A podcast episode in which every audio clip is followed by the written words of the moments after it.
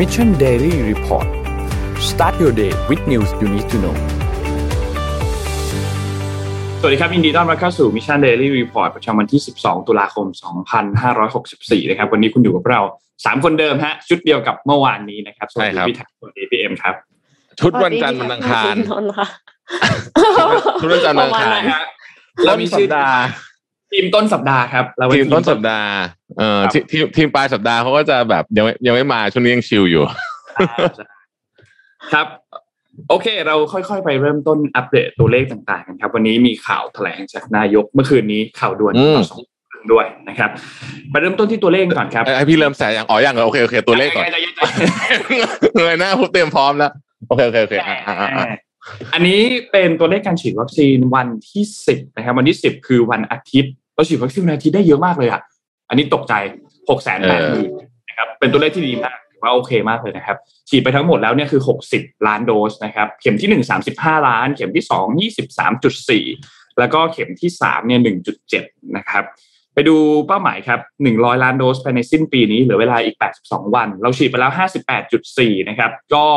ค่อนข้างโอเคเลยเพราะว่าล่าสุดเราฉีดได้ประมาณ 650,000 นะครับ ก็เหลืออีก ประมาณ4แสนเอ้ย4 41ล้านนะครับแล้วก็ควรจะฉีดได้วันละ5แสนเพราะฉะนั้นโอเคมากครับสำหรับเรื่องของการฉีดวัคซีนในตอนนี้นะครับ ไปดูตัวเลขของสถานการณ์ผู้ป่วยกันนิดนึงครับสถานการณ์ผู้ป่วยตอนนี้อยู่ในโรงพยาบาลปกติเนี่ยประมาณเกือบเกือบ 42,000 คนนะครับและอยู่ในโรงพยาบาลสนาม 68,000 ผู้ป่วยอาการหนักลดลง 16 คนครับอยู่ที่ 2,969 นะครับและใส่เครื่องช่วยหายใจลดลง 9 คนครับอยู่ที่ 680 นะครับรักษาหายประมาณ 10,000 คนเกือบเกือบ11,000 นะครับทีนี้ ตอนนี้เนี่ยต้องบอกว่าตัวเลขของผู้ติดเชื้อยังสูงอยู่ แล้วเหมือนจะตีหัวกลับขึ้นมาเล็กน้อยหรือเปล่า อันนี้ไม่แน่ใจนะครับ ต้องรอดูเทรนด์ไปอีกประมาณสัก5วันถึง7วันนะครับ แต่ตอนนี้เนี่ยตัวเลขกลับมายืนหลักๆ คือหมื่นหนึ่งอีกครั้งหนึ่งและที่สำคัญคือตัวเลขการตรวจ ATK มันสูงขึ้นนะครับเมื่ออย่างเมื่อสองวันที่แล้วเราเจอหมื่นหนึ่งเมื่อวานนี้เราเจอสองพันเดี๋ยวรอติดตามว่าวันนี้ตัวเลขตัว ATK จะเป็นเท่าไหร่นะครับต้องติดตามอย่างใกล้ชิดมาก ไปดูตัวเลขเศรษฐกิจกันต่อครับ ตัวเลขเศรษฐกิจเริ่มต้นที่เซตครับ เมื่อวานนี้ปิดที่ 1,633.44 นะครับ ติดลบ 0.36%นะครับ ของต่างประเทศครับ ดาวโจนส์ครับ บวก 0.35%นะครับ NASDAQ ครับ บวก 0.47% NYSE ครับ บวก 0.59%นะครับฟุตซี่ครับ บวก 0.63%และห่างเสงครับ บวก 1.96%นะครับ บวกเยอะกับเพื่อนเลยครับสำหรับห่างเสงราคาน้ำมันดิบครับเป็นสิ่งที่เราไม่อยากเห็นมากที่สุดแต่เราก็ได้เห็นแล้ววันนี้นะครับ คือราคาน้ำมันดิบทุกตัวเกิน 80 แล้วนะครับ ไม่ว่าจะเป็น West Texas Intermediate ครับบวกขึ้นมา 2.14%นะครับอยู่ที่ 81.05 นะครับและ Brent crude oil ครับอยู่ที่ 83.86 บวกขึ้นมา 1.78%เกิน 80 แล้วทั้งคู่เลยนะครับสำหรับราคาน้ำมันดิบนะครับ ราคาทองคำครับ ตอนนี้อยู่ที่ 1,758.41 นะครับ บวกขึ้นมา 0.07%นะครับสำหรับราคาทองคำนะครับ แล้วก็ต่อไปครับคริปโตเคอเรนซีครับ สุดท้ายแล้ว บิตคอยครับบวกขึ้นมา 4%เลยครับอยู่ที่ประมาณ 57,000นะครับขึ้นเยอะมากนะครับแล้วก็อีเทเรียมครับบวกขึ้นมาประมาณ 1.28%อยู่ที่ประมาณ 3,500ถึง3,600นะครับ Binance ครับ417ครับ Cardano 2.2 Dogecoin 0.23นะครับแล้วก็ Solana ครับ147นะครับโอเค หมดละ อืมครับ ก็เมื่อวานนี้ก็คงไม่มีข่าวอะไรใหญ่ไปกว่า การแถลงการของท่านนายกรัฐมนตรีในตอนต้องครับทุ่มนะฮะ แต่ว่าวันเนี้ยเออนนท์มีตัวแถลงอยู่รายละเอียดเลยใช่ไหมอ่าอ่าใช่ครับเดี๋ยวเราเออเราอยากเดี๋ยวจะเราไปค่อยๆ มาเจาะกันทีละพารากราฟเลยครับ เพราะว่าในนั้นเนี่ยมันมีสัญลักษณ์แฝงถึงการพูดถึงการบริหารจัดการโควิด โดยภาพรวม และสิ่งที่ท่านนายกจะทำต่อไป เยอะมากโอเคาเยอะมากนะฮะเพราะฉะนั้นเราจะไปเอากันแบบว่าละเอียดทีละพารากราฟตามที่นายกช้าพูดช้านะช้าช้าๆเออไปที่ช้าช้าช้าๆอืม งั้นเราขอเริ่มต้นนิดนึงก่อนครับว่าเมื่อวานนี้เนี่ยอยู่ดีๆก็มีแถลงข่าวขึ้นมาก่อนครับว่านายกเตรียมแถลงการเรียกด่วนมาก ตอนสองทุ่มครึ่งนะครับ ผ่านโทรทัศน์รวมการเฉพาะกิจนะครับพูดง่ายๆก็คือทุกช่องดับหมดมาที่นายกอย่างเดียวนะครับ ทีนี้รู้ไหมตอนแรกว่าผมคิดว่าเขาจะแถลงหรือเปล่าครับผมอันอันนี้พูดอันนี้พูดจริงนะแบบไม่ได้ไม่ได้โจ๊กผมนึกว่าแค่จะลาออก อันนี้พูดจริงหรือยุบสภาอะไรแบบเนี้ย อืมเพราะว่าแบบด่วนมาก อะไรอย่างเงี้ด่วนมากยการเฉพาะกิจใช่ไหม เขาแบบครับผมแต่ไม่ใช่ไม่ใช่ไม่ใช่โอเคโอเคไม่ใช่ไหมอ่าแต่แต่ทุกอย่างก็เป็นไปตามที่เราคาดการณ์ครับว่าอืมไม่ไม่ออกครับ ทุกอย่างยังอยู่ดีการปรับครมก็ดูเหมือนจะยังไม่มีด้วยนะครับ ก็สุดท้ายแล้วเป็นการแถลงเกี่ยวกับเรื่องของการเปิดประเทศครับค่อยๆไปดูกันทีละพารากราฟครับ เริ่มต้นเลยฮะ พี่น้องที่พี่น้องประชาชนที่เคารพทุกท่านนะครับหนึ่งเอาปีละที่เอียดผ่านอย่างมานี้เลยเหรอเอาเอาใจความสำคัญมาอ๋ออ๋ออ๋อโอเคโอเคโอเคโอเคนายกก็พูดถึงช่วงต้นครับว่าเราผ่านโควิด มาการแพร่ระบาดโควิดเนี่ยทุกคนได้รับผลกระทบกันหมดและเช่นเดียวกันอืมทุกประเทศก็ได้รับผลกระทบเช่นเดียวกัน ที่ผ่านมาก็เป็นเรื่องที่ผมผมคือนายกนะ หนักใจที่สุดด้วยต้องตัดสินใจระหว่างปกป้องชีวิตกับปกป้องการทำมาหากิน ซึ่งเป็นสองทางเลือกที่ไม่สามารถที่จะแยกขาดกันได้นะครับเมื่อเราเลือกจะปกป้องชีวิตประชาชน เราก็ต้องทำให้ชีวิตเหล่านั้นพบเจอกับความยากลำบากในการใช้ชีวิตต้องอยู่อย่างไม่มีรายได้ หรือถ้าหากว่าเราเลือกปกป้องการทำมาหากินตามปกติ เขาก็ต้องเจอกับการสูญเสียชีวิตจากโรคโควิด ไม่ว่าจะเป็นคนในครอบครัวเพื่อนเพื่อนบ้านหรือแม้กระทั่งคนที่เป็นเสาหลักหาเลี้ยงครอบครัวนะครับ พอเจอกับทางเลือกแบบนี้ จะตัดสินใจเร็ว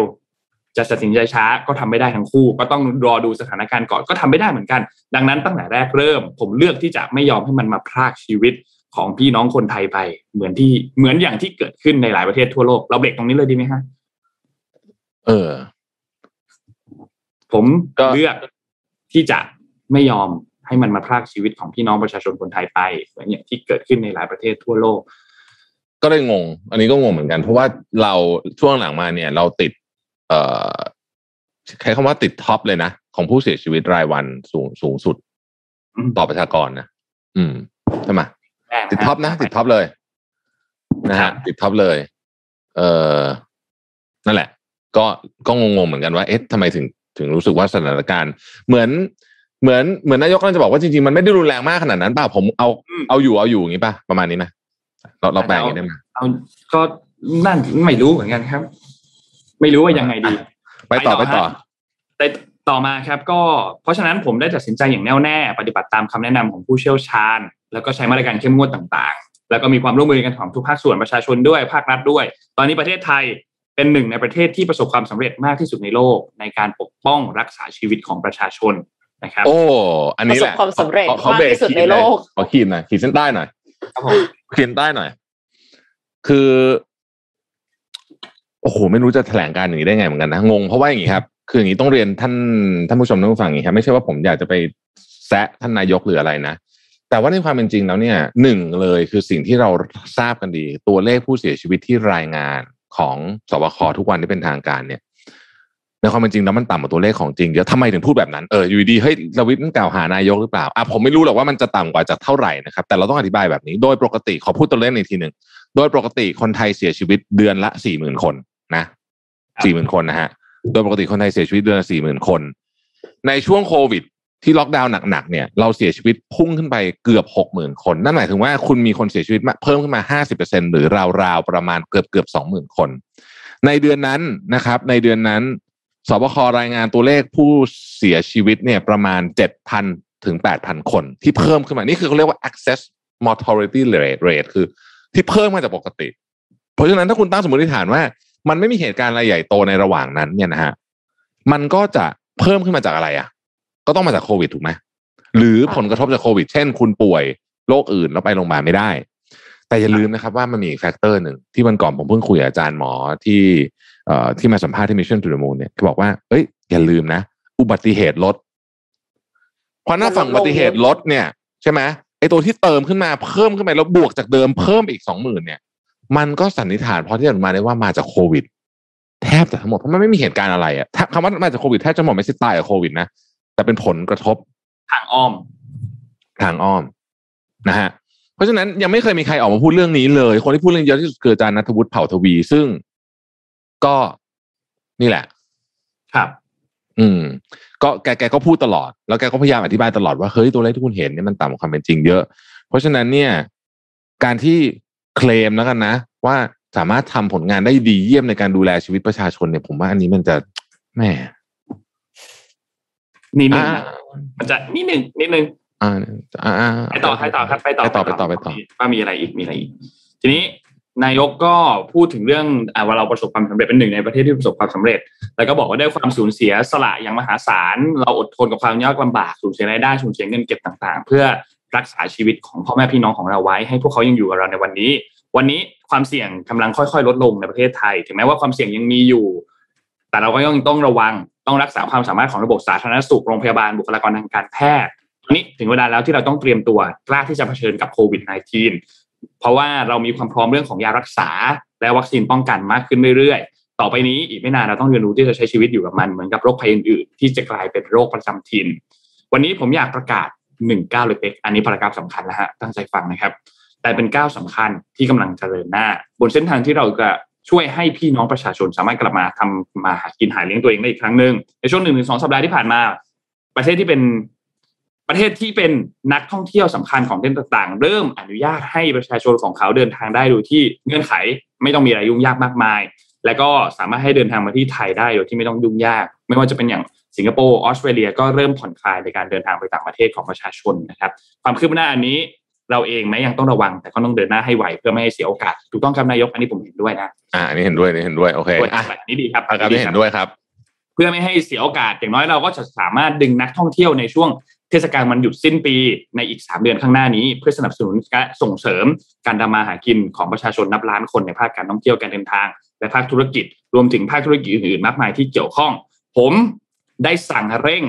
ให้สบคและกระทรวงสาธารณสุข ร่วมพิจารณากันในสัปดาห์นี้โดยจะเริ่มต้นดีเดย์ครับ1พฤษภาพฤศจิกายนนี้อืมประเทศไทยจะเริ่มเปิดรับการเดินทางเข้าประเทศ โดยไม่ต้องกักตัวสำหรับผู้ที่ฉีดวัคซีนครบแล้ว และเดินทางโดยทางอากาศก็คือผ่านทางเครื่องบินนั่นแหละนะครับอืมโดยเดินทางมาจากประเทศที่เรากำหนดว่าเป็นประเทศที่มีความเสี่ยงต่ำนะครับ โดยเดี๋ยวน้องข้ามพารากราฟมานิดนึงนะนายกก็ยกตัวอย่างว่ามีอย่างน้อยตอนเริ่มต้นเนี่ยคือสิประเทศแล้วจะค่อยๆเพิ่มขึ้นมาเรื่อยๆ โดยจะมี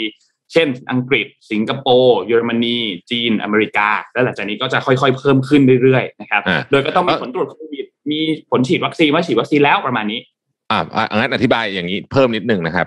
ตอนนี้เนี่ยเอ่อยกตัวอย่างเช่นอ่าอย่างนี้เรียกว่า green list เนาะครับตอนนี้ใครจะเดินทางไปอังกฤษ เราไปได้แล้วไม่ต้องกักตัวขาไปถูกไหมฮะ ถ้าคุณฉีดเอ่อเอซนะครับ ถ้าคุณฉีดซิโนแวคไปไม่ได้เอ่อ ฉีดเอซไปได้แล้วนะครับครบสองเข็มไปได้เลย บินไปที่อังกฤษได้แล้วขากลับจากอังกฤษ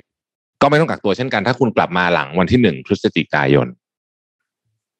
อืมอืมมันเป็นแบบนี้เนาะเออนะฮะเพราะฉะนั้นอันนี้ก็คือประเทศไทยเนี่ยก็พูดง่ายๆคือว่า ตอนเนี้ยเรามีสิ่งที่เรียกว่า green list ละครับอืมอ่า แล้วนายกก็บอกว่าโอเคหนึ่งพฤศจิกาเริ่ม list แรกประมาณสิบประเทศก่อน หลังจากนั้นอีกหนึ่งเดือนหนึ่งธันวาก็ค่อยๆเพิ่มขึ้นหนึ่งมกราค่อยๆเพิ่มขึ้นไปเรื่อยๆนะครับ ส่วนผู้ที่มาจากต่างประเทศที่ไม่ได้อยู่ใน list อันนี้คือพูดง่ายคืออยู่อาจจะอยู่ในไม่ได้อยู่ใน green list นะครับ เรายังคงต้อนรับเขาเข้าประเทศ แต่ว่าจะก็ต้องมีการกักตัวตามเงื่อนไขตามข้อต่างๆนะครับ และที่สำคัญอีกอันหนึ่งคือวันที่หนึ่งธันวาคมนี้ เราจะพิจารณาอนุญาตให้ดื่มเครื่องดื่มแอลกอฮอล์ในร้านได้ อันนี้ก็เป็นอีกหนึ่งจุดสำคัญพี่ขอหยุดตรงนี้นิดหนึ่งคือมันมันมีคนทั้งเห็นด้วยไม่เห็นด้วยเรื่องเครื่องดื่มแอลกอฮอล์แต่ว่าต้องบอกก่อนเลยนะว่าคนที่มาจากประเทศ Green List ทั้งสิบประเทศ ในเดือนพฤศจิกายนเพราะเริ่มเดือนพฤศจิกายนถูกไหมฮะครับจะต้องเป็นนักท่องเที่ยวที่ธรรมะธรรมโมมากนะครับ คือมาถึงสวดมนต์อ่าไปวัดอย่างเงี้ยนะฮะเพราะว่าดื่มแอลกอฮอล์ไม่ได้นะ ถูกไหมถูกป่ะถูกต้องก็คือต้องต้องแต่อันนี้พูดจริง ๆ ไม่ได้ประชด คือคุณต้องเป็นนักท่องเที่ยวแนวนั้น ก็คือเป็นแนวแบบแสวงบุญอะไรแบบเนี้ย หรือว่าแบบมาเที่ยววัดเที่ยวภูเขานะฮะ นอนสองทุ่มตื่นมาอย่างนั้น อันนี้คือช่วงแรกนะฮะหนึ่งเดือนแรกช่วงแรกช่วงว่าช่วงไม่มีเหล้าให้กินนะครับ ครับเออ ยังไม่สามารถที่จะดื่มแอลกอฮอล์ได้ ถูกต้อง คืออ่าคือเวลาผมพูดเรื่องนี้เนี่ย ต้องพูดอย่างนี้จริงๆ เพราะว่าคือตอนที่ผมอยู่ที่อเมริกา คือเพื่อนผมมันไม่ใช่ขี้เหล้านะแต่มันกินเหล้าทุกวันน่ะวันละนิดละหน่อยวันละสองสามแก้วกับอาหารน่ะ มันเป็นแบบธรรมเนียมเขามากๆเลยเนี่ย ก็นั่นแหละฮะ ก็ต้องมาเน้นเน้นพวกแนวสวดมนต์อะไรเงี้ยมาได้ครับผมหนึ่งนั่งสมาหนึ่งเดือนนั่งสมาธิก่อนอ่าอืม แล้วก็นอกจากนี้เนี่ยจะมีการพิจารณาอนุญาตให้เปิดสถานที่พักผ่อนหย่อนใจสถานบันเทิง ก็จะเปิดได้แล้วภายใต้มาตรการสาธารณสุขนะครับอืมเพราะฉะนั้นอันนี้ก็มาเพื่อช่วยสนับสนุนและกระตุ้นภาคการท่องเที่ยวภาคการพักผ่อนบันเทิงด้วย แล้วก็เข้าสู่ช่วงเทศกาลปลายปีด้วยที่เป็นช่วงเทศกาลปีใหม่นะครับแล้วนายกก็บอกว่าโอเคผมรู้ว่ามันเสี่ยง เพราะว่าพอเราเริ่มผ่อนคลายมาตรการต่างๆ แน่นอนว่าจำนวนผู้ติดเชื้อก็จะเพิ่มขึ้นเป็นการชั่วคราว เราก็จะมอนิเตอร์สถานการณ์นี้อย่างใกล้ชิดประเมินว่าจะทำยังไง แต่เราต้องไม่ปล่อยโอกาสนี้ เพราะถ้าเราเสียโอกาสนี้ไป เราจะเสียโอกาสนี้ไปเป็นโอกาสทอง ซึ่งเป็นปีที่สองแล้วนะครับ ซึ่งผมคิดว่าประชาชนเองก็คงรับมือไม่ไหวอีกต่อไปแล้วถูกต้องอ่าครัคิบดถูกคิดถูกคิดถูกครับ อันนี้คิดถูกถูกต้องครับรับมือไม่ไหวแล้วฮะถ้าเป็นปีที่สองครับแต่อย่างไรก็ตามถ้าเราเห็นว่าในอีกสองสามเดือนข้างหน้าสี่เดือนข้างหน้า มันมีสายพันธุ์ใหม่ขึ้นมาที่ร้ายแรงเกิดขึ้นอีก แน่นอนว่าเราก็ต้องมาพูดคุย แล้วก็ต้องมาจัดมาตรการที่พอเหมาะพอดี เพื่อควบคุมสถานการณ์ไว้อีกครั้งหนึ่ง เพราะเรารู้ว่าไวรัสนี้ทำให้ทั่วทั้งโลกต้องตกใจมาแล้วหลายรอบ และเราก็พร้อมถ้าหากว่ามันจะเกิดขึ้นอีกครั้งหนึ่ง ขอให้พร้อมจริงๆนะฮะพูดอืมพูดอันนี้พูดดีครับ เห็นด้วยครับ แต่ขอให้พร้อมจริงครับๆนะครับ แล้วก็ต่อไปครับ แล้วก็บอกว่าเมื่อกลางเดือนมิถุนายนที่ผ่านมา ผมตั้งเป้า 120 วันจำได้ใช่ไหมครับ พร้อมกับเร่งเรื่องของการฉีดวัคซีนให้ประชาชน วันนี้ผมขอใช้โอกาสนี้ชื่นชมความยิ่งใหญ่และ ความยิ่งใหญ่ของเจ้าหน้าที่และบุคลากรสาธารณสุขทุกท่าน เจ้าหน้าที่และผู้ปฏิบัติงานส่วนงานอื่นๆรวมถึงพี่น้องประชาชนทุกๆท่าน หลังจากที่เราตั้งเป้า 120 วัน ก็ได้มีความพยายามอย่างเต็มที่ทำทุกวิถีทาง เพื่อจัดวัคซีนมาให้ได้เพิ่มมากขึ้น เราแย่งชิงกับประเทศอื่น ๆ เพื่อให้เราได้รับการส่งมอบวัคซีนเข้ามา ซึ่งทั้งหมดนี้ก็ประสบความสำเร็จอย่างมาก ประเทศไทยได้รับการส่งมอบวัคซีนเพิ่มก้าวกระโดดทันทีสามเท่านะครับ จากที่เดือนพฤษภาคมเราได้รับความส่งมอบมาแค่ 4 ล้านโดส กลายเป็นเราได้รับ 12 ล้านโดสในเดือนกรกฎาและอีก 14 ล้านเกือบ 14 ล้านโดสในเดือนสิงหาและเราจะได้รับส่งมอบวัคซีนเข้าประเทศไทยมากกว่า 20 ล้านโดสต่อเดือนไปจนถึงสิ้นปี รวมเป็นวัคซีนจำนวน 170 ล้านโดส ซึ่งเกินเป้าหมายที่เราตั้งไว้เป็นอย่างมากนะครับ ในขณะเดียวกันฮะเพื่อที่จะสนับสนุน 120 วันเป้าหมาย 120 วันนะครับ เจ้าหน้าที่ก็ต้องทำงานอย่างก็ ทำงานกันอย่างไม่มีเหน็ดเหนื่อยเร่งของเรื่องการฉีดวัคซีนก่อนหน้านี้เราฉีดได้80,000โดสต่อวันในเดือนพฤษภาหลังจากนั้นพอตั้ง 120 วันปุ๊บเราฉีดได้พุ่งขึ้นทันทีเป็นประมาณ 3 เท่านะครับ และดันขึ้นเรื่อยๆ จนประเทศไทยติดอันดับหนึ่งใน 10 ประเทศที่ฉีดวัคซีนได้เร็วที่สุดในโลกนะครับปัจจุบันนี้เฉลี่ยเราฉีดวัคซีนได้มากกว่าวันวงเล็ละบเจ็ดวงเล็บ เพราะชาวบ้านเขาฉีดกันเสร็จไปนานแล้ว เอ้ยเอาจริงที่เหลือก็เป็น anti vaxxer ไม่เอาครับพี่หนึ่งในๆไม่เอานะไม่เอานะโอเคนะโอเคอันนี้อ่าอันนี้ได้หนึ่งในสิบหนึ่งในสิบแล้วนี่ยังบอกด้วยว่าหนึ่งมีในสิบบางวันหนึ่เรางในสิฉีบดได้มากกว่าหนึ่งล้านโดสก็มีอ่าโอเคโอเคโอเคโอเคเขาบอกว่าโอเคภายหลังการตั้งเป้า120วันโดยไม่ต้องกักตัวในกลางเดือนมิถุนาไม่นานทั้งโลกก็เจอกับเดลต้าเช่นเดียวกับประเทศไทย ซึ่งตอนนั้นหลายคนก็ทำใจแล้วว่าเราไม่น่าจะเปิดเปิดประเทศโดยที่ไม่ต้องกักตัวได้ในปีนี้ ตอนนี้หลักหลักแล้วนายกก็บอกว่าโอเค ตอนนี้เราก็เริ่มจะเปิดเตรียมตัวเดือนพฤศจิกายนในช่วงหลายเดือนที่ผ่านมาก็ ก็ขอให้ทุกคนให้ความร่วมมือ แล้วก็ต้องบอกว่านี่เป็นช่วงเวลาที่เหมาะสมที่เราจะเริ่มเปิดประเทศโดยที่ไม่ต้องมีการกักตัวนะอืครับมบลาบลาประบมาลาณนี้จบคร่าวๆประมาณนี้คืออย่างนี้คืออย่างนี้คืออย่างนี้ อธิบายอย่างนี้ก่อน ผมว่านะ นักท่องเที่ยวอะ ไม่น่ากลัวถูกไหมเพราะว่าเพราะว่าหนึ่งอะเยอะเขาฉีดวัคซีนแล้วอันนั้นน่ะแต่ว่าฉีดวัคซีนก็ไม่ได้หมายว่าไม่ติดแต่เขาตรวจ rt-pcr เข้าใจว่าตรวจก่อนและระหว่างที่อยู่ก็ต้องมาทีหนึ่งด้วยนะใช่ไหมเดี๋ยวต้องรอดูตัวมาตรการที่ออกมาชัเออดๆอีกทีแต่ เพราะฉะนั้นนักท่องเที่ยวเขาน่าจะกลัวเรามากกว่านะใช่ปะจริงๆหรือเปมันล่ามากกว่าที่ภูเก็ตนะนนท์ว่า เพราะว่าที่ภูเก็ตเออเองเนี่ยตัวเลขผู้ติดเชื้อที่เป็นนักท่องเที่ยวเดินทางเข้ามาก็น้อยมากแทบจะไม่ถึงไม่ถึงหนึ่งเปอร์เซ็นต์อะน้อยเขามามีกตัวๆเลขครับเอ่อคนเข้ามาถ้าจำไม่ผิดสองหมื่นห้าพันหลักหมื่นอะติดหลักร้อยกว่าคน อืมซึ่งน้อยซึ่งน้มากอยมากนะน้อยมากซึ่งน้นะครับคือ อย่างที่บอกที่น่ากลัวตอนนี้ไม่ใช่คนติดคนนักท่องเที่ยวติด แต่ว่าเวลาเราจะเปิดเมืองปุ๊บเนี่ยสิ่งที่ต้องระวังนะฮะนี่ต้องระวังเลยคือการเคลื่อนย้ายคนทำงานเนื่องไหมฮะตอนเนี้ย ทุกธุรกิจกำลังจะเปิดใช่ปะเขาต้องเอาคนกลับมา อันเนี้ยฮะ ไอจังหวะนี้แหละ มันก็ประมาณสงกรารดีๆนี่เองอะแต่ว่าในอันนี้เป็นขากลับเข้ากรุงเทพนั่นเองเพราะฉะนั้นเนี่ยก็ต้องระวังเรื่องนี้พอสมควรนะครับ ครับ เออก็ คือผมคิดว่าคนก็มีความคิดเห็นหลากหลาย แต่อันดับแรกเนี่ย ขอยกเลิกหรือว่าเลื่อนเคอร์ฟิวก่อนได้ไหมสิบห้าเนี่ยอืมนนท์คิดว่าเขาน่าจะเลิกสิบห้านี้ไม่แน่ แต่ว่าหนึ่งพฤศจิกาเนี่ยนนท์ว่าเลิกชัวร์แล้วเลิกเคอร์ฟิวก่อนนะมันไม่มีประโยชน์แล้วว่าตอนนี้หนึ่งพฤศจิกาต้องเลิกแล้วครับอ่าถ้าเอางี้สมมุติคุณจะบินไปนะ I'm going to Thailand นี่มาเลยจากอยู่อังกฤษนะฮะกำลังจะบินมาทับเบอร์ไทยนะฮะ เปิดดู เฮ้ยมีเคอร์ฟิวอะ มี state of emergency อะ คุณคิดว่านักท่องเที่ยวอยากมาไหมไม่มาก็จะแบบงงถ้าถามจริงคือเราไม่รู้หรอกว่ามันรุนแรงแค่ไหนถูกไหมครับเราก็ใช่เราก็นักท่องเที่ยวอะสมมติเราอ่านนะอาจจะไปเที่ยวญี่ปุ่น state of emergency and curfew ไม่ไปดีกว่า ถูกไหมเหล้าก็กินไม่ได้ สวดมนต์ไม่ค่อยถนัดเท่าไหร่เป็นทางยากขึ้นด้วยเอิ่มใช่ไหมครับผมเออนั่นแหละฮะมนะเพราะฉะนั้น ต้องวางแผนดีๆ สิ่งที่น่ากลัวไม่ได้กลัวนักท่องเที่ยวอย่างที่บอกนะนักท่องเที่ยวเนี่ย control ไม่ยากแล้วก็เขามีมาตรการ กลัวการครับเคลื่อนย้ายของประชากรเราเองกันนี่แหละอืมอืม นี่แหละ อันเนี้ยน่ากลัวนะครับ คือกลัวมันจะเกิดเบอร์ไอ wave ห้าเร็วเกินเกินกว่าที่เราจะรับไหว คือถ้า wave ห้าเนี่ยมันมาแน่อยู่แล้วนะ ที่คนบอกบอกกันแต่มันจะมาช่วงสักประมาณ เอ่อ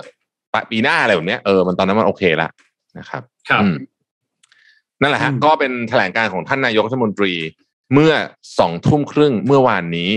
จริง ๆ มีคนก็ไปแซะท่านอีกว่าโอ้ทำไมต้องมาแถลงด่วนนู่นนี่อะไรเงี้ยก็อ่าผมมองโลกในแง่ดีให้เพราะคือจริง ๆ แล้วเนี่ย ที่ต้องแถลงสองทุ่มครึ่งอะครับเพราะว่าแกอยากให้ทุกคนฟังไงกลางวันอืมเอ้ยกลางคืน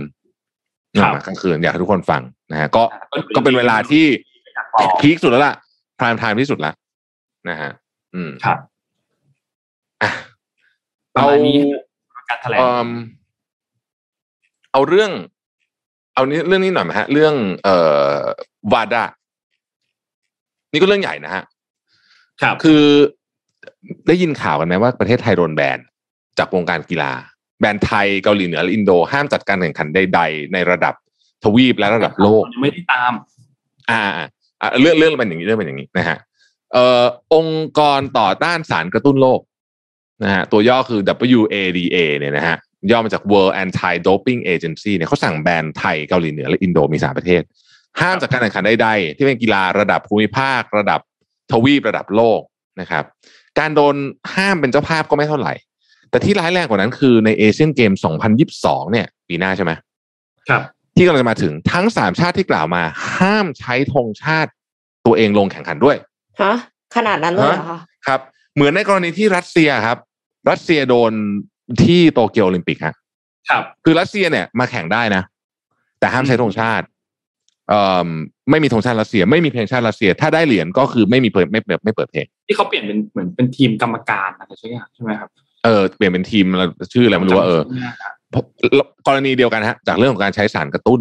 นะครับลองนึกภาพตามนะครับ อย่างถ้าสมมติเป็นกรณีของโตเกียวเนี่ยน้องเทนนิสคว้าเหรียญทองเทควันโดได้แต่รับเหรียญเนี่ย เปิดเพลงชาติไม่ได้ ไม่มีธงชาติขึ้นยอดเสานะเออ ก็ก็จะดูฝืดมากๆคำถามคือ เอ๊ะ มันเกิดอะไรเกิดอะไรขึ้นขึ้นนะฮะเราโดนแบนจากอะไรแล้วมันจะแก้ไขสถานการณ์ไงนะครับ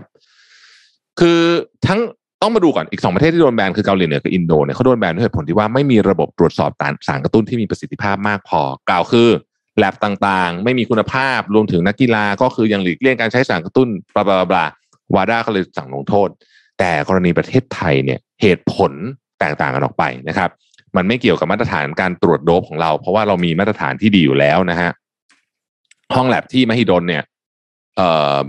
ก็ confirm ว่ามาตรฐานดีนะครับ ตอนแรกเคยโดน comment แต่ตอนนี้ก็ confirm มาตรฐานดีสาเหตุที่โดนแบนเพราะกฎหมายไทย เพราะกฎหมายไทย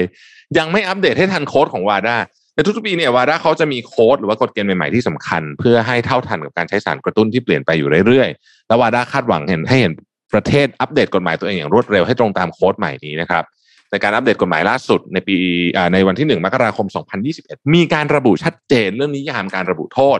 โดยการกล่าวว่าโค้ชคนไหนที่มีส่วนร่วมในการโดบในประเทศนั้น ต้องมีบทลงโทษทางกฎหมายด้วย และห้ามทำงานเกี่ยวข้องกับกีฬาโดยสิ้นเชิง อย่างไรก็ดีอันนี้ฟังดีนะฮะกฎหมายไทยโดยพรบควบคุมการใช้สารต้องห้ามทางกีฬา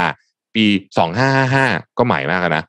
ไม่มีจุดนี้คือไม่กล่าวคือโค้ชคนไหนที่โดนแบน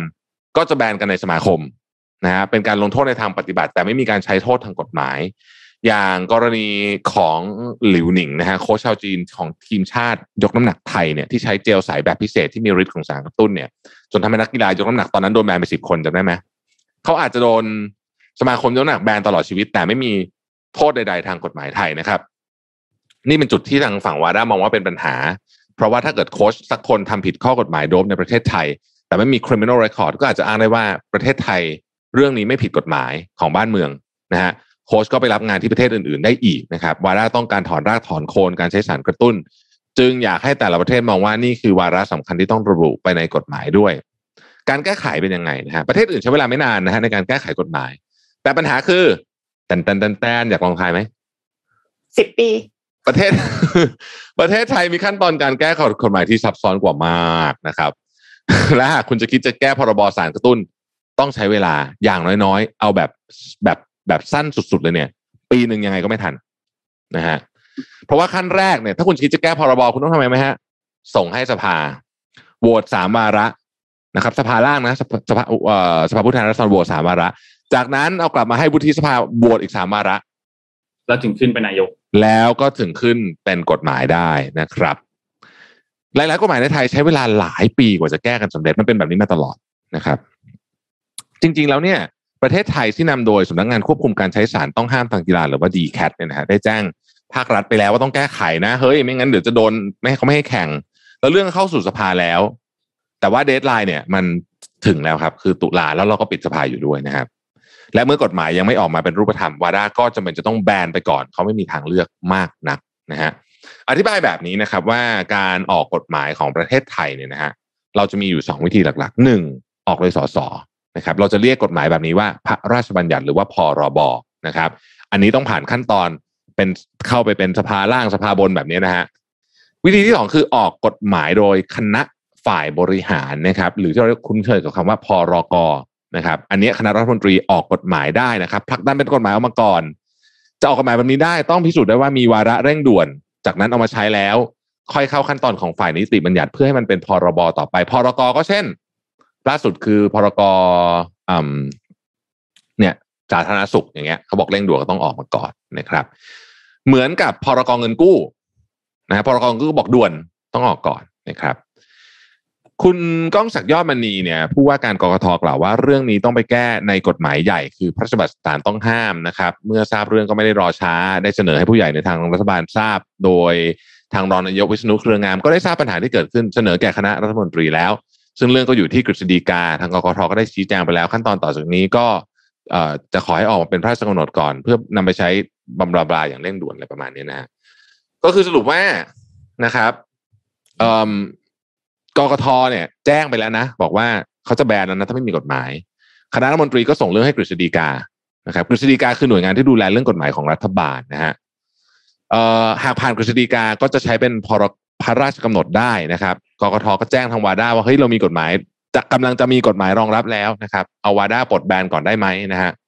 อะไรประมาณนี้นะครับ เรื่องขนาดนี้ยังอยู่ในเลมโบงงๆอยู่นะครับ แต่พรกรนี่มันไม่ด่วนไงสำหรับสำหรับภาครัฐเนี่ยเรื่องนี้คิดว่าไม่ด่วน เพราะฉะนั้นเนี่ยมันก็อาจจะไม่ถูกบรรจุอยู่ในวาระการประชุมของสภาเลยด้วยซ้ำก็ได้นะฮะหรือบรรจุก็อยู่หลังๆพิจารณาไม่ทันเหมือนตอนพรกของรัฐมนตรีตรีนุชเทียนทองจำได้ไหมฮะที่มันไม่ทันอะสภาล่มอะ นะครับ ซึ่งมันมันใช้เวลาขั้นตอนนานมากเนี่ย คือรัฐที่บริหารงานด้วยเขาเรียกว่าอะไรอะระเบียบ แล้วก็เยอะแยะเยอะคือเรื่องเนี้ย ถ้ามันเป็นที่ประเทศอื่นยกตัวอย่างเช่น ถ้าเป็นที่แบบเยอรมันหรือประเทศไหนที่เขา efficiency สูงสูงนะที่ที่เขาไม่ต้องมีขั้นตอนอะไรเยอะแยะเนี่ยนะผมว่าแป๊บเดียวจบแล้ว เพราะฉะนั้นเอเชียนเกมปี 2022 มีโอกาสเป็นอย่างยิ่งที่นักกีฬาไทยจะไม่ได้ represent ธงชาติ และไม่มีเพลงชาติไทยใด ๆนะครับ เพราะเรื่องนี้ อืม ครับเออฟังดูรู้สึกเศร้าแทนนักกีฬาที่ที่ไปนะคะ คือแบบเหมือนกับว่าเขาแบบมันเป็นความฝันของเขาอะที่เขากว่าจะฝึกฝนมาได้ถึงขนาดนั้นอะแล้วเสร็จแล้วต่อให้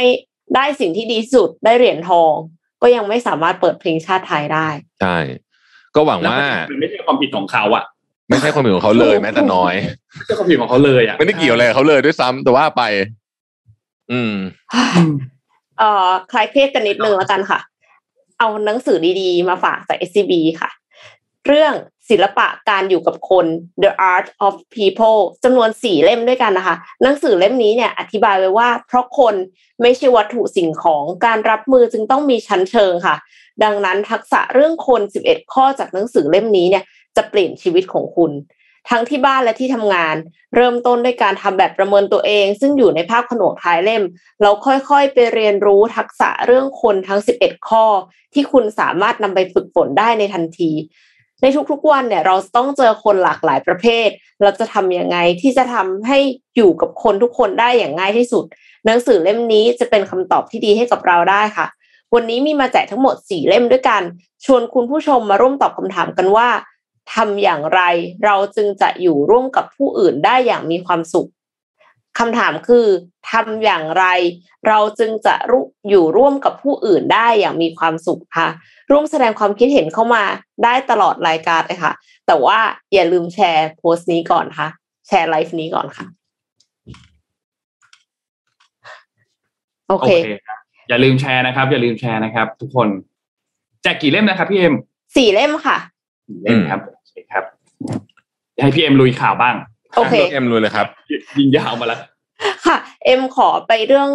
เรื่องของ Facebook แล้วกันนะคะ Facebook ตอนนี้ตกที่น่าลำบากมาก เพราะว่าคือเจอหลายหลายสิ่งมากตั้งแต่ตอนที่มันแบล็คเอาไปด้วยใช่ไหมคะหกชั่วโมง แล้วต่อมาก็มีแบล็คเอาอีกสองชั่วโมงนะแล้วมีข่าวลือด้วยว่าตอนที่แบล็คเอาไปหกชั่วโมงอะมีแฮกเกอร์เข้าไปแฮกข้อมูลได้ ก็ไม่แน่ใจเหมือนกันว่าสรุปว่าตอนนี้เป็นยังไงแล้วนะคะ แต่ว่าเรื่องที่จะเอามาเล่าอะค่ะ เป็นเรื่องเกี่ยวกับ whistleblower ก็คือมีอดีตพนักงานของ Facebook อะค่ะเขาออกมาแฉ Facebook ว่าปรับแต่งอัลกอริทึมเพื่อให้ hate speech เนี่ย อยู่บนเว็บไซต์ได้นานที่สุด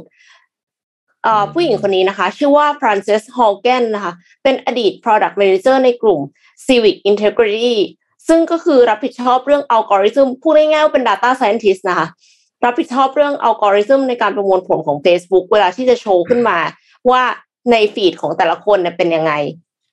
ทีนี้เขาเข้ามาเนี่ยคือผู้หญิงคนนี้เขามีดีกรีด้าน computer engineer แล้วก็จบ Harvard MBA นะคะ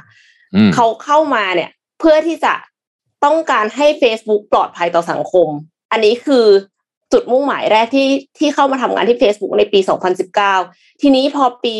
2021 เนี่ย เธอค้นพบว่า Facebook อะมีอัลกอริทึมที่ทำให้ hate speech เนี่ย มันมันแบบ คือ hate speech มัน engage มากกว่าปกติ ยิ่งเห็นเยอะใช่ไหมคือหมายถึงว่าถ้าเทียบกันกับหมาแมว คนเต้นหรืออะไรอย่างเงี้ยค่ะ คือคือ hate speech เนี่ย จะมีคนไปกด anger จะมีคนคอมเมนต์จะมีคนแชร์เยอะ fake news ก็เช่นเดียวกัน ดังนั้นเนี่ย Facebook ก็เลยปรับอัลกอริทึมเพื่อที่จะให้ hate speech เนี่ย มันโชว์บ่อยกว่าปกติ เพื่อที่จะให้คนเนี่ยมีอารมณ์ กับข่าวข่าวนั้น แล้วเสร็จแล้วก็คือยังอยู่กันใน Facebook ซึ่งพอคนอยู่ใน Facebook บ่อย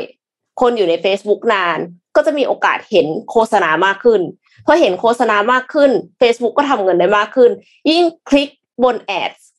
Facebook ก็จะได้กำไรจากการได้รายได้ได้กำไรจากการที่คนคลิกเนี่ยค่ะ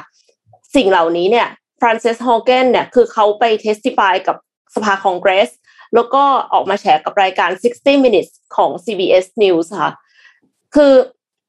เธอบอกว่า Facebook เนี่ยมีสองตัวเลือก ระหว่างผลดีกับส่วนรวม กับผลดีต่อตัวบริษัทเอง ซึ่ง Facebook เนี่ยก็เลือกกำไรของบริษัท ปรับแต่งอัลกอริทึมให้ยอด reach และ engagement เนี่ยมากที่สุด แม้นั่นจะเป็นการสนับสนุน hate speech เพื่อที่จะทำเงินได้มากที่สุดมาตั้งแต่ปี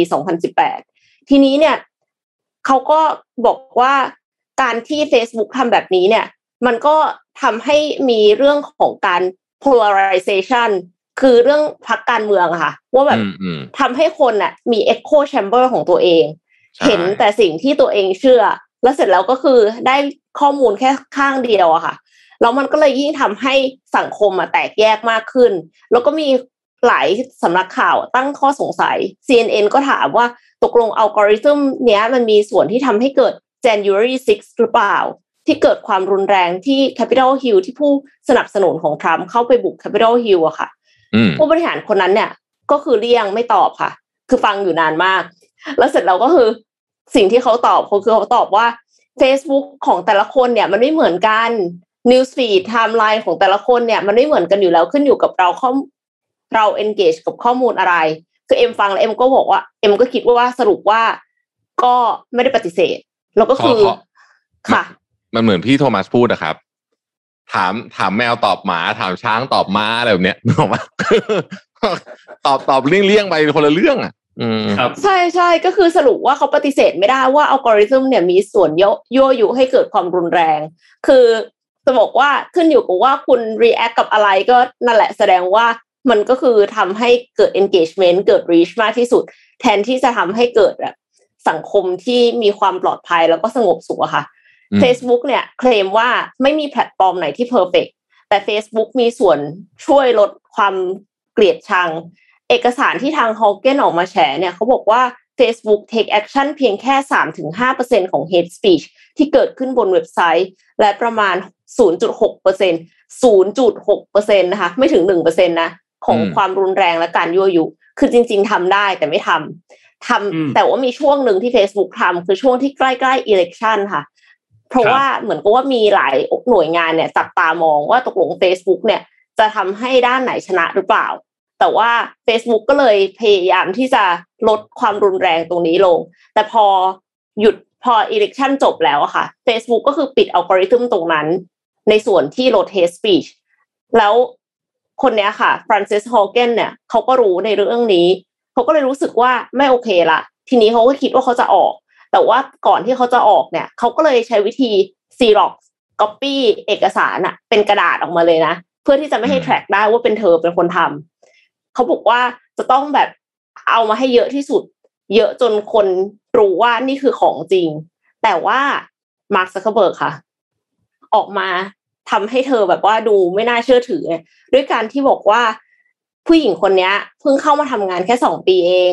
แล้วก็แบบเหมือนกับเอาของออกมาโดยที่แบบไม่มีคอนเท็กซ์เหมือนกับไม่เข้าใจบริบท แล้วเสร็จเราก็บอกว่าผู้หญิงคนนี้เป็นแบบ คือ imply ว่าเป็น low level employee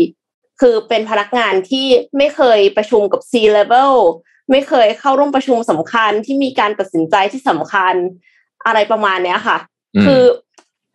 มันมันมันค่อนข้างคือมันแย่มากอะในความรู้สึกเอ็มเอ็มคิดว่ามันอิมพลายบางอย่างเกี่ยวกับ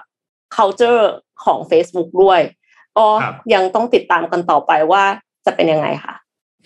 มีความรู้สึกว่าจะงานเข้ายาวเลยนะ Facebook เนี่ย ใช่ อืมมีเพราะว่าจริง ๆ Facebook เนี่ยเป็นไม้เบื่อไม้เมากับทาง เอ่อพวกคณะกรรมธิการอนุกรรมธิการของวุฒิสภาอะไรต่างๆ มามานานมากแล้วนะครับ ของสภาล่างด้วยเนี่ยเอ่อถ้าเราไปดูสี่ห้าบริษัทยักษ์ใหญ่อะ Facebook นี่คือหนักสุดเลยนะ อืมหนักที่สุดเลยนะ คือคนอื่นนะเขาก็ตอบได้ไม่มีปัญหาอะไร อย่าง Apple เนี่ย Apple ค่อนข้างจะก็มีปัญหาเรื่อง iTunes อะไรไอ้ไม่ใช่ Apple ไอ้อะไรนะ App Store ใช่ไหมแต่ว่าก็ดูเหมือนจะผ่านมาได้ด้วยด้วยวิธีการตอบคำถามของทีมคุกอะ่ะเขาก็แล้วเขาก็ปรับอะไรของเขาแล้วก็จบไปอะไรเงี้ย แต่ว่าสำหรับตัวมาร์คซักเคอร์เบิร์กเองเนี่ยหืมค่อนข้างจะ เขาก็ตอบแบบไม่รู้ว่าตั้งใจหรือเปล่าแต่มีความกวนนิดๆเวลาไปฟังนะพอไปฟังดูก็จะรู้ว่าเออมันมีความกวนนิดๆครับก็นั่นแหละฮะ เดี๋ยวก็โดนจับขายแยกบริษัทใช่เป็นไม่ได้นะเขาทำมาหลายเป็นไปที่ได้ค่ะนนนนอยากคิดให้คิดภาพเล่นๆนะสมสมมุติว่าถ้าเป็นรัฐบาลจีนตอนนี้ แล้ว Facebook under รัฐบาลจีน โอ้เรียบร้อยไปแล้ว จะเกิดอะไรขึ้น เรียบร้อจะยเหลือแล้วออสแอปแยกเรียบร้อยไปแล้ว Facebook โดนจับแย่หมดแล้ว โดนหันแขนหันขาเรียบร้อย อืมนั่นแหมาละร์คซักเคอร์เบิร์กไม่รู้หายไปไหนแล้วตอนเนี้ยไม่รู้อยู่ไหนตอนเนี้ยน้องหนีเก็บตัวแล้วถ้าเกิดอยู่ที่จีน ครับผมอะผมพาไปต่อนิดนึงครับเอ่อโรบินฮูดครับวันนี้โรบินฮูดเขามีเรื่องเล่าอันหนึ่งมาฝาก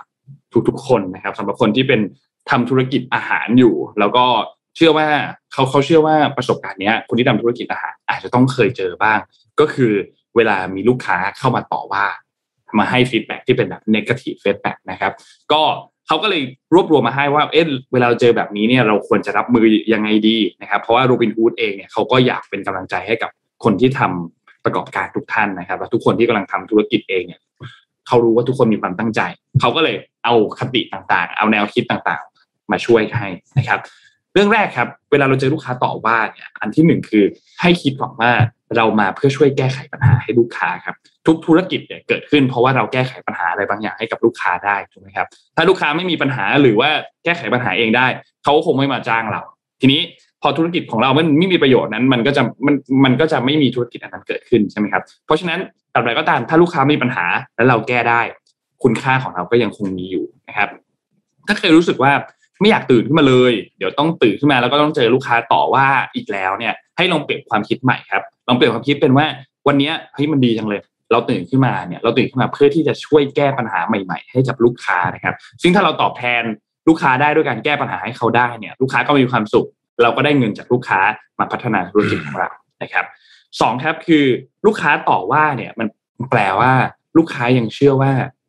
เรายังสามารถพัฒนาได้นะครับ อันนี้มองอีกมุมหนึ่งคือการที่ลูกค้าเขาเสียเวลามาต่อว่าเราเนี่ย แสดงว่าอย่างน้อยลูกค้าอาจจะมีในมุมหนึ่งที่เขาเชื่อว่าถ้าบอกอะไรเรามาแล้วเนี่ย เราจะแก้ไขเรื่องนี้ให้เขาได้ แล้วก็จะไม่ทำให้ปัญหานี้เนี่ยมันเกิดขึ้นอีกนะครับ ถ้าเราคิดแบบนี้เนี่ยก็จะเห็นว่าลูกค้าที่ต่อว่าเราเท่ากับลูกค้าแคร์เรานะไม่ใช่ลูกค้าไม่แคร์นะครับ เช่น ถ้าบางทีเราทำอะไรที่มันไม่ดีออกไป แล้วลูกค้าเขาปล่อยผ่านไป แล้วสุดท้ายเราก็ทำอะไรที่มันไม่ดีนั้นต่อไปเรื่อยๆโดยที่เราไม่รู้ตัวเนี่ยนะครับ อันเนี้ยเป็นจุดที่อาจจะดูแย่กว่าเรื่องนี้ด้วยซ้ำนะครับ เพราะฉะนั้นลูกค้าเนี่ยจะได้ เขาโอเคเขาอาจจะจากไปด้วยความรู้สึกที่ไม่ดีเท่าไหร่ แต่น้อยถ้าเขามีโอกาสกลับเข้ามาอีกครั้งหนึงเนี่ยเขาจะได้รู้ว่าเออปัญหานั้นเนี่ยถูกแก้แล้วนะครับเพราะฉะนั้นถ้าเราสามารถแก้ไขปัญหาอันนั้นได้จริง ๆ ลูกค้าก็ได้ประโยชน์เราเองก็ได้ประโยชน์ทำให้ร้านค้าของเราดีขึ้นด้วยนะครับสามคือนำคำติชมของลูกค้าเนี่ยมาพัฒนาต่อครับ ถ้าลูกค้าต่อว่าคือโอเค สินค้าบริการของเรามีปัญหาอยู่ ต้องปรับปรุงอยู่นะครับ ซึ่งแน่นอนว่าคนที่จะเห็นสิ่งนี้ได้ดีที่สุด ไม่ใช่คนทำแต่เป็นคนที่ใช้ บริการหรือว่าใช้สินค้านั้นๆนะครับพอเราคิดจากมุมมองผู้ประกอบการเองแล้วเนี่ยเราอาจจะมองไม่เห็นอะไรบางอย่างในมุมมองของลูกค้านะครับเท่ากับว่าลูกค้าเนี่ยเหมือนช่วยทำงานให้เราด้วยนะคือช่วยบอกว่าข้อบกพร่องอันนั้นเนี่ยมันมีอะไรบ้างเราต้องแก้ไขอะไรบ้างนะครับเราก็ต้อง embrace มันต้องขอบคุณมันน้อมรับมันนะครับในเรื่องของคำติชมเพื่อนำไปพัฒนาต่อ นะครับและที่สำคัญคือเรื่องนี้ไม่จำเป็นต้องรอให้ลูกค้าต่อว่าก่อนแล้วเราค่อยแก้ไขก็ได้นะครับ จริงๆ เราคอยพูดคุยคอยถามลูกค้าก็ได้ว่าเออชอบอะไรไหมไม่ชอบอะไรไหมนะครับ ลูกค้าจะได้บอกเราตั้งแต่เนิ่นๆด้วยเวลาเจอปัญหาเล็กๆอยู่นะครับและที่สำคัญคือลูกค้าประจำครับ ลูกค้าประจำเนี่ยบอกเลยว่า เป็นลูกค้ากลุ่มที่มีแนวโน้มที่จะบอกเราทั้งสิ่งที่และสิ่งที่ไม่ดีด้วยความบริสุทธิ์ใจอยู่แล้วเพราะเขามาหาเราบ่อย เขาชอบบริการอะไรบางอย่างของเราพอเขาเห็นอะไรไม่ดี ด้วยความที่เขาชอบร้านเราอยู่แล้วเนี่ยเขาก็จะค่อยๆ ช่วยเราแก้ไขปัญหาไปเรื่อยๆนะครับเพราะฉะนั้นลองดูครับ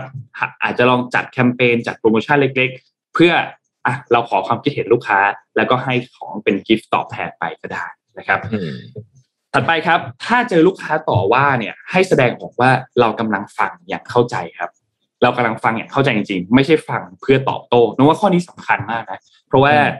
พอเราอยู่ในสถานการณ์ที่ลูกค้าต่อว่าอยู่เนี่ยนะครับ แล้วเขามีอารมณ์ร้อนมากมากๆนะครับอย่างแรกคือโอเคแน่นอนเราต้องมีสติเราต้องพยายามรักษาอารมณ์เราต้องไม่ร้อนตามลูกค้านะครับ ให้เข้าใจว่าเวลาเราเจอปัญหาหรือเว่าเราเจออะไรก็ตามที่มันไม่ถูกใจเนี่ยเราจะรู้สึกไม่สบายใจอยู่แล้ว แล้วทุกคนก็ร้อนรนกันหมดอยู่แล้วนะครับ สิ่งที่เราต้องทำและสำคัญมากๆคือ ไม่ใช่ชี้แจง แต่ต้องทำให้ลูกค้าใจเย็นลง เข้าใจเขาให้เขารู้สึกว่าเราเข้าใจเขาจริง ๆ นะครับ และแสดงออกว่าเรารับฟังปัญหา เขานะครับพอเรารู้สึกได้แล้วว่าเขาเดือดร้อนมีปัญหาอะไร อย่าเพิ่งคิดว่าเราถูก อย่าเพิ่งคิดว่าใครถูกใครผิดยังไม่ต้องไปคิดเรื่องนั้น ให้ค่อยๆเข้าใจกันเขาก่อนนะครับ เพราะว่าพอลูกค้าพูดอะไรมาเรารับฟังไว้ก่อน และเราแก้ไขปัญหานั้นให้ดีที่สุดกับลูกค้านะครับ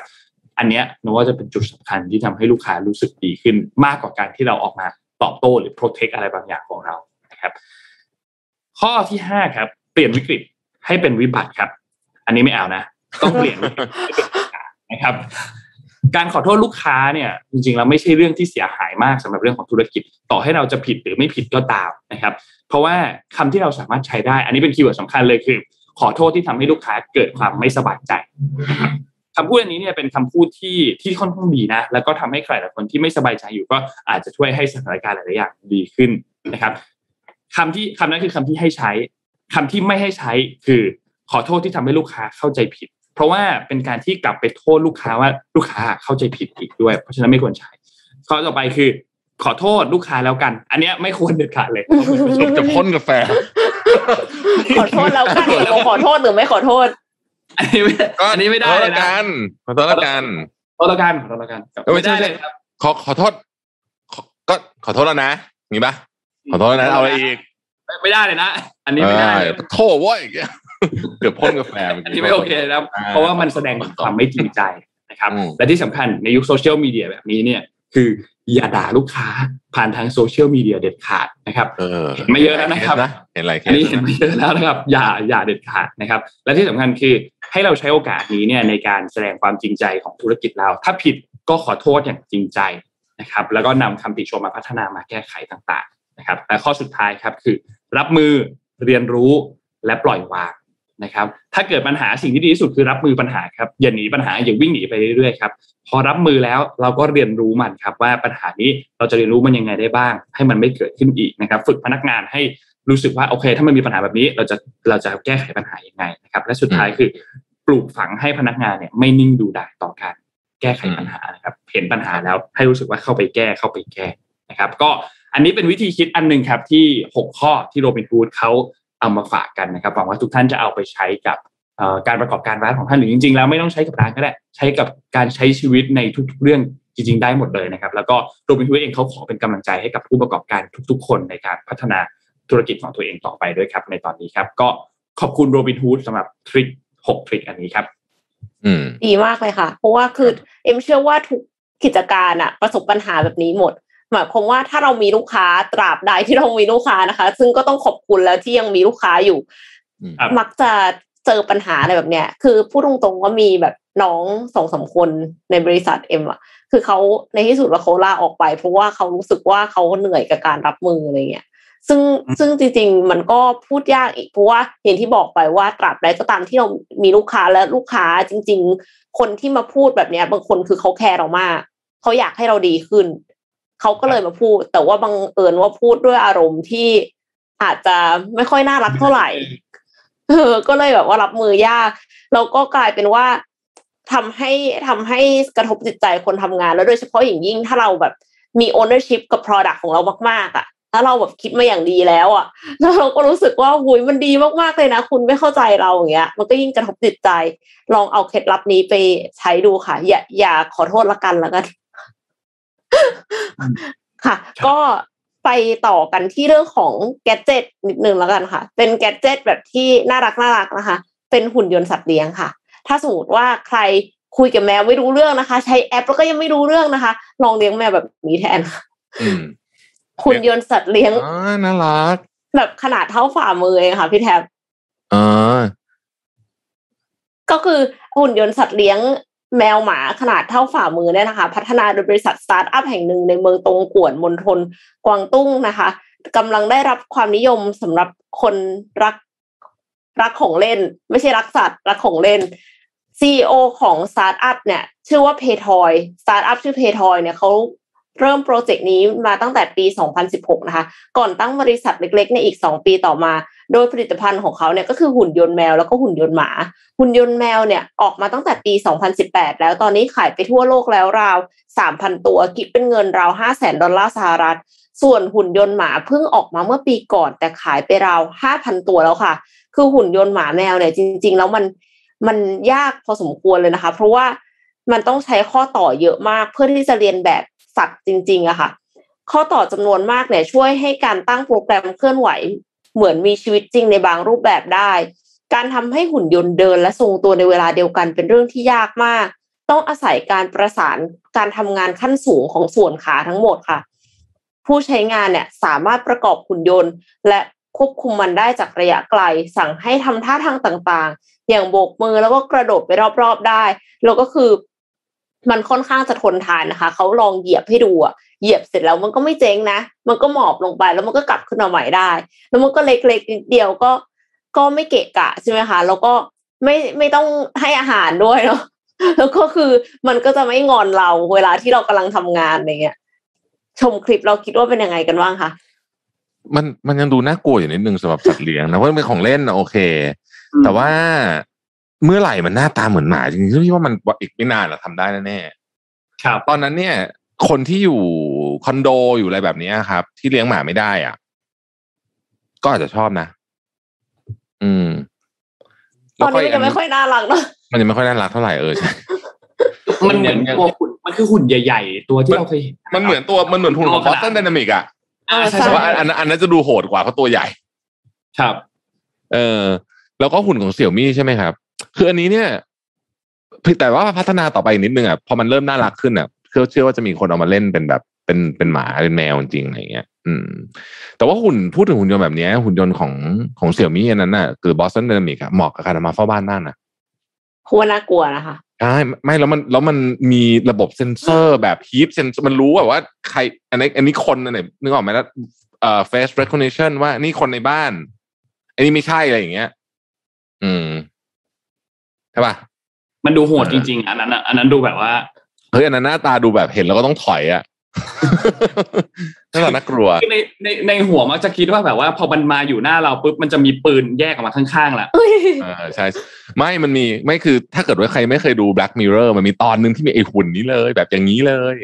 ครับหน้าตาอย่างนี้เลย ต้องไปดูอะแล้วก็จะเข้าใจว่าทำไมมันถึงกลัวอืมโอ้ยถ้าอย่างนั้นไม่ดูดีกว่าเดี๋ยวกลัวนะครับ อะพาทุกคนมาที่สิงคโปร์สักนิดหนึ่งอะนะครับ วันนี้ก็มีรายงานพิเศษจาก Bloomberg นะครับ ก็ขอบคุณ Bloomberg สำหรับ information ด้วยนะฮะคือน้องเอ็มเคยทำงานอยู่สิงคโปร์ใช่ไหมค่ะใช่ปะ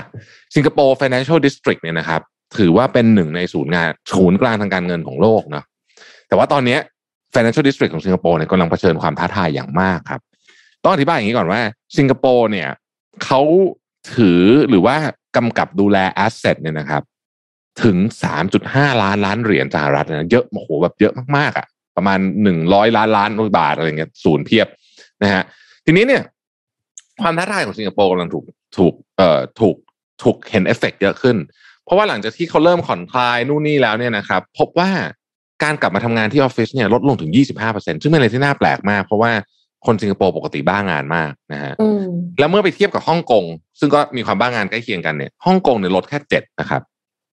เพราะฉะนั้นเนี่ยมันมีแนวโน้มที่ค่อนข้างชัดเจนว่าพื้นที่ของการทำงานออฟฟิศเดิมเนี่ยอาจจะไม่ได้ต้องการขนาดนั้นยี่ห้าเปอร์เซ็นต์นี่หนึ่งในสี่นะเยอะมากๆนะฮะทีนี้เนี่ยรัฐบาลสิงคโปร์เขาก็เริ่มวางแผนว่าเอ้ยอย่างนั้นเรามาปรับย่านธุรกิจเนี่ยให้มันเหมาะสมกับการอยู่อาศัยมากยิ่งขึ้นดีไหม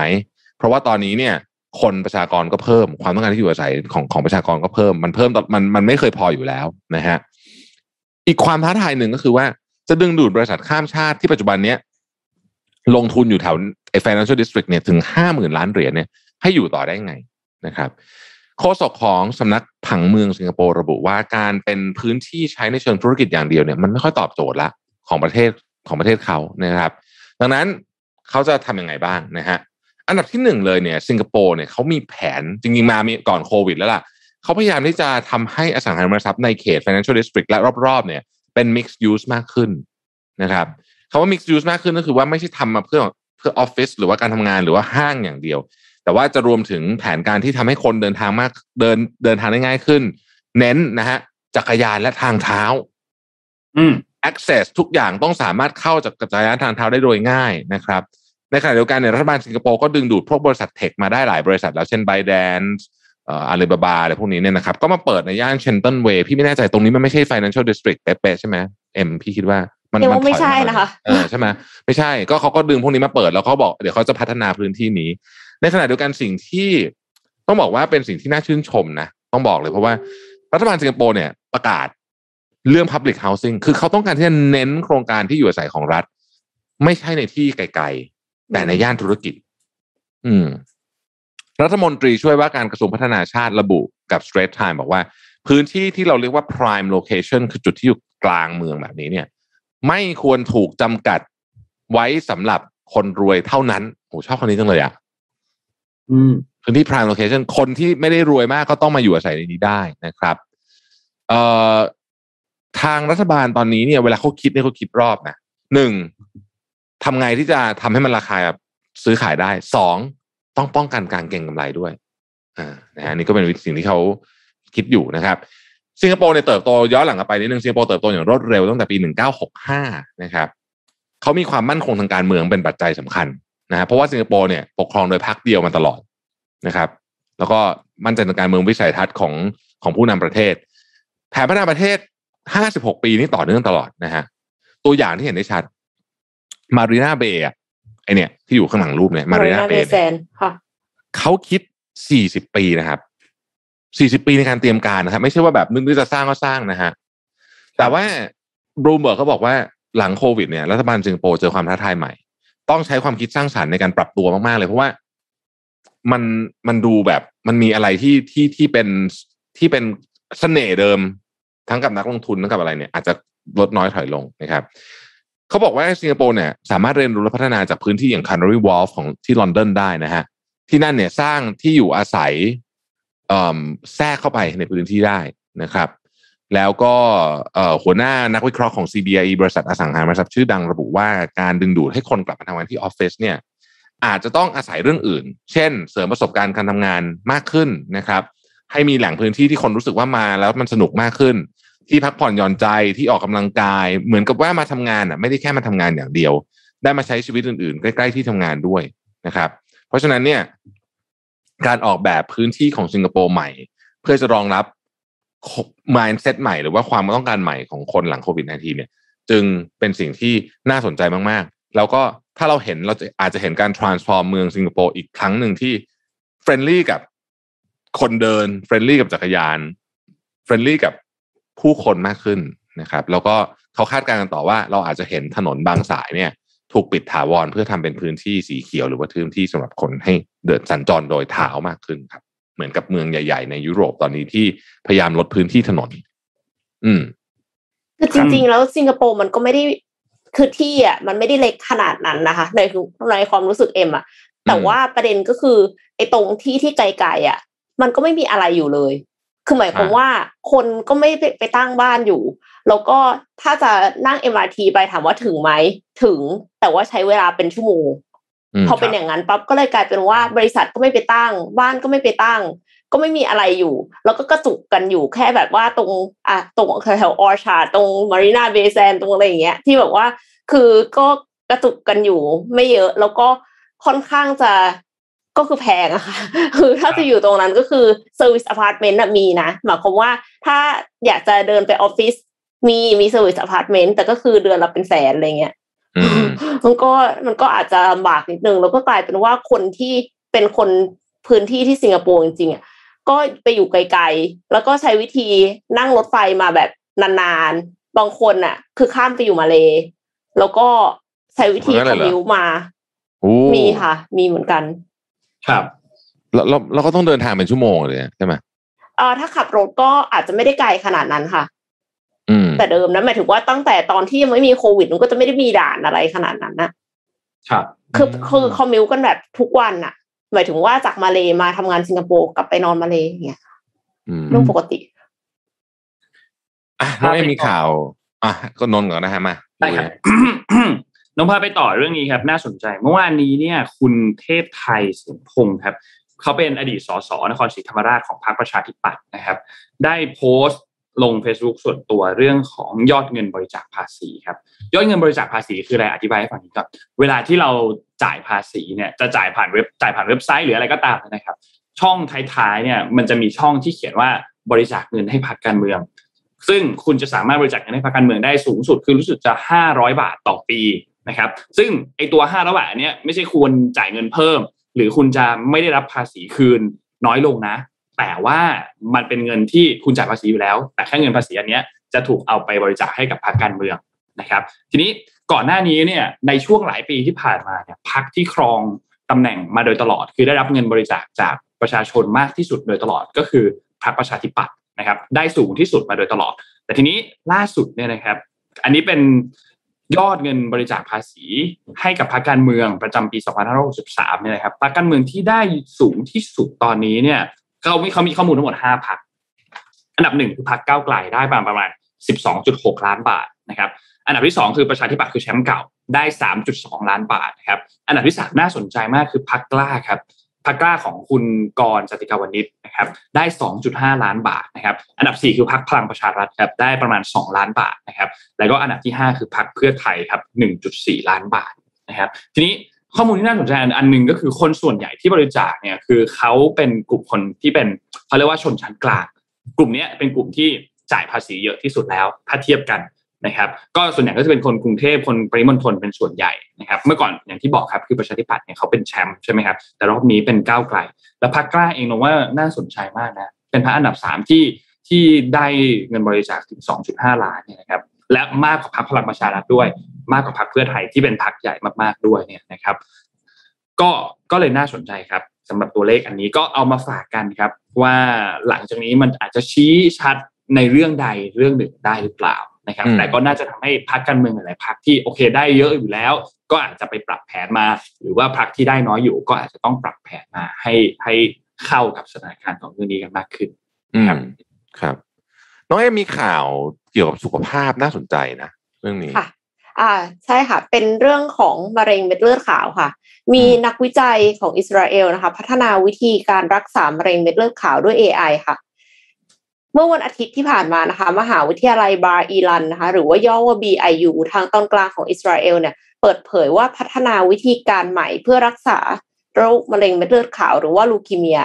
ด้วยการผสมผสาน หลักการทางชีววิทยา แล้วก็เทคโนโลยีปัญญาประดิษฐ์ AI เนี่ยนะคะ มุ่งทำลายเฉพาะเซลล์มะเร็ง และหลีกเลี่ยงการทำอันตรายต่อเซลล์ที่ดีอื่น ๆ ค่ะ ผลการศึกษาในวารสาร Nature Communications ระบุว่าขณะนักวิจัยเนี่ยใช้กระบวนการเรียนรู้ โดยที่ใช้ machine learning machine learning algorithm เพื่อระบุตัวโมเลกุลขนาดเล็ก ที่สามารถทำลายโปรตีน แอคตินในเซลล์มะเร็งได้อย่างปลอดภัย โดยโปรตีนตัวนี้ค่ะ เป็นส่วนสำคัญที่กระตุ้นการทำงาน และการแพร่กระจายของเซลล์มะเร็งค่ะ คณะนักวิจัยให้ความสำคัญกับการตรวจพบ และทำลายโปรตีน viscous Aldrich syndrome หรือว่าย่อว่า WASP นะคะซึ่งควบคุมแอคตินในเซลล์มะเร็ง พวกเขาประสบความสำเร็จในการทดสอบกระบวนการนี้แล้วในห้องทดลอง ร่วมกับศูนย์การแพทย์ชีบ้า ชีบา Medical Center ทางตอนกลางของอิสราเอล โดยใช้เซลล์จากผู้ป่วยและหนูทดลองค่ะ วิธีการรักษาใหม่เนี้ยจะทำให้ผู้ป่วยสามารถรับโมเลกุลขนาดเล็ก ผ่านการฉีดเข้าหลอดเลือดดำหรือการรับประทาน โดยที่นักวิจัยสรุปว่าวิธีการรักษาใหม่เนี่ยอาจจะทำแทนที่การเคมีบำบัดหรือว่าคีโมเทอราปีและการบำบัดทางชีววิทยาอื่นๆ ซึ่งการบำบัดปกติแล้วเนี่ยมันอาจทำลายเซลล์อื่น ๆ ในร่างกาย หรือทำให้เซลล์มะเร็งต่อต้านการรักษาได้ แต่ว่าอันเนี้ยก็คือเป็นความหวังครั้งใหม่ของมนุษยชาติค่ะอืมอืม จริงๆ เทคโนโลยีพวกนี้เร็วนะฮะเราทำข่าวมันทศวรรษนี้เนี่ยจะน่าจะเห็นอะไรเยอะมากเลยเกี่ยวกับพวกโดยเฉพาะโรคมะเร็ง เพราะว่าโรคมะเร็งเนี่ยมันฆ่าชีวิตคนเยอะที่สุด ใช่ค่ะ อืมแล้วก็ทรมานมากด้วยนะ เพราะฉะนั้นก็จะต้องก็เทคโนโลยีมันจะออกมาเยอะนะครับ เอาค่ะอนนท์มีข่าวนิวคาสเซิลไหมอ่าใช่นนท์มีข่าวนิวคาสเซิลข่าวอ่าสุดท้ายละของนนท์นะครับ คือเพิ่งมีการเทคโอเวอร์สำเร็จครับนิวคาสเซิลเนี่ยมันเป็นหนึ่งในสโมสรอันหนึ่งในพรีเมียร์ลีกของอังกฤษนะครับใช่ไอ้ไอ้นี่ซึ่งไอ้ข่าวเนี้ยไอ้ไอ้อันเนี้ยคุณโทมัสเขาเล่าละเอียดไปแล้วแหละแต่ว่านนนนท์มีข่าวเสริมนี่ฮะไอ้นิวคาสเซิล take อ่า over ใช่ตรงนั้นใช่ไหมมีมีอืมมีข้อมูลเสริมมานิดนึงให้แบบว่าคนอืมสนใจคือนิวคาสเซิลเนี่ยแต่ก่อนเนี่ยเป็นสโมสรที่ใหญ่มากนะคือเป็นสโมสรลุ้นแชมป์นั่นแหละ นะครับ ในสมัยของอลันเชียเรอร์หรืออะไรอย่างเงี้ย คือโอ้นานมากนะนั่นน่ะใหญ่พอๆกับทีมแบบลิเวอร์พูลแมนยูอาร์เซนอลในสมัยนั้นอะไรอย่างเงี้ยคือยิ่งใหญ่พอๆกันเลยนะครับ แต่ทีนี้พอหลังจากนั้นเนี่ยนิวคาสเซิลเนี่ยก็เหมือนดูดูเหมือนจะทำผลงานได้ไม่ค่อยดีเท่าไหร่ จากเดิมที่เป็นทีมลุ้นแชมป์กลายเป็นทีมหนีตกชั้นแทนนะครับ ทีนี้จริง ๆ แล้วเรื่องราวเนี้ยมันมีมาสักพักหนึ่งแล้วมันมีมาก่อนหน้านี้ละคือในปี 2020 เนี่ยเขา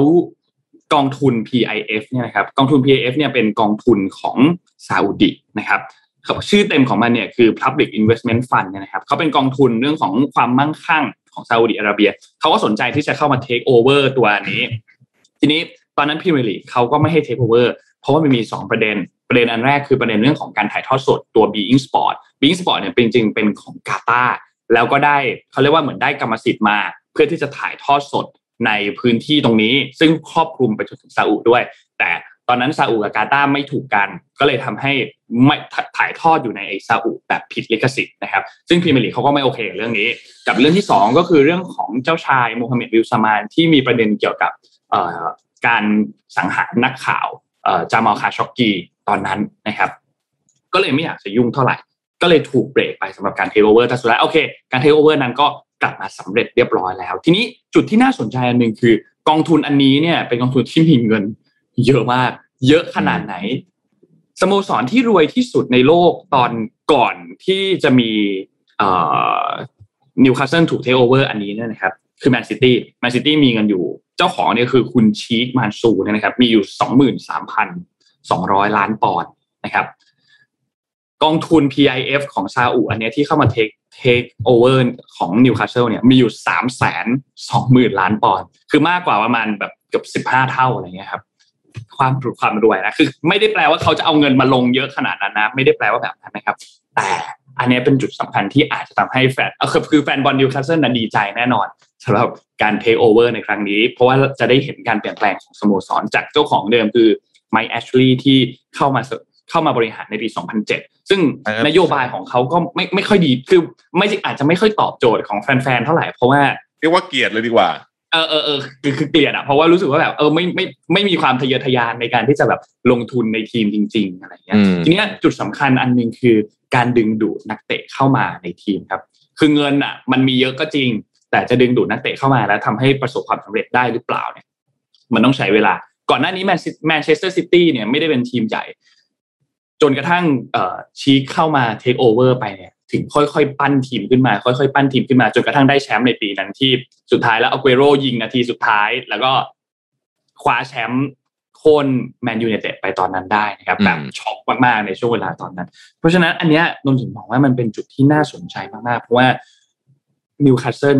กับ PIF เนี่ยจริงๆแล้วพอมีปัญหาตอนนั้นอะคือเขารวยมากอะเขาจะไม่เทคโอเวอร์แล้วก็ได้พอเจอปัญหาอันนั้นอะแต่สุดท้ายเขาใช้เวลา เขา passion ของเขาค่อนข้างเยอะมากๆใช้เวลาปีหนึ่งปีกว่าเนี่ยไปทำเรื่องเอกสารไปจัดการเรื่องของ image ภาพลักษณ์อะไรต่างๆ ให้มันเรียบร้อย แล้วสุดท้ายเนี่ยจัดการมาเทคโอเวอร์ได้อีกครั้งหนึ่งเนี่ยก็เป็นเรื่องที่น่าสนใจมาก แน่นอนว่าฝั่งของสโมสรพรีเมียร์ลีกทั้งหลายใน top 4 top 6ทั้งหลายเนี่ยมีการยื่นเรื่องด้วยนะว่าไม่เห็นด้วยกับเรื่องนี้ให้พรีเมียร์ลีกเบรกเรื่องนี้ว่าแบบเฮ้ยไม่เอา มันไม่ได้อะไรเงี้ยแต่ว่าสุดท้ายแล้วเนี่ยก็ทุกอย่างเอกสารทุกอย่าง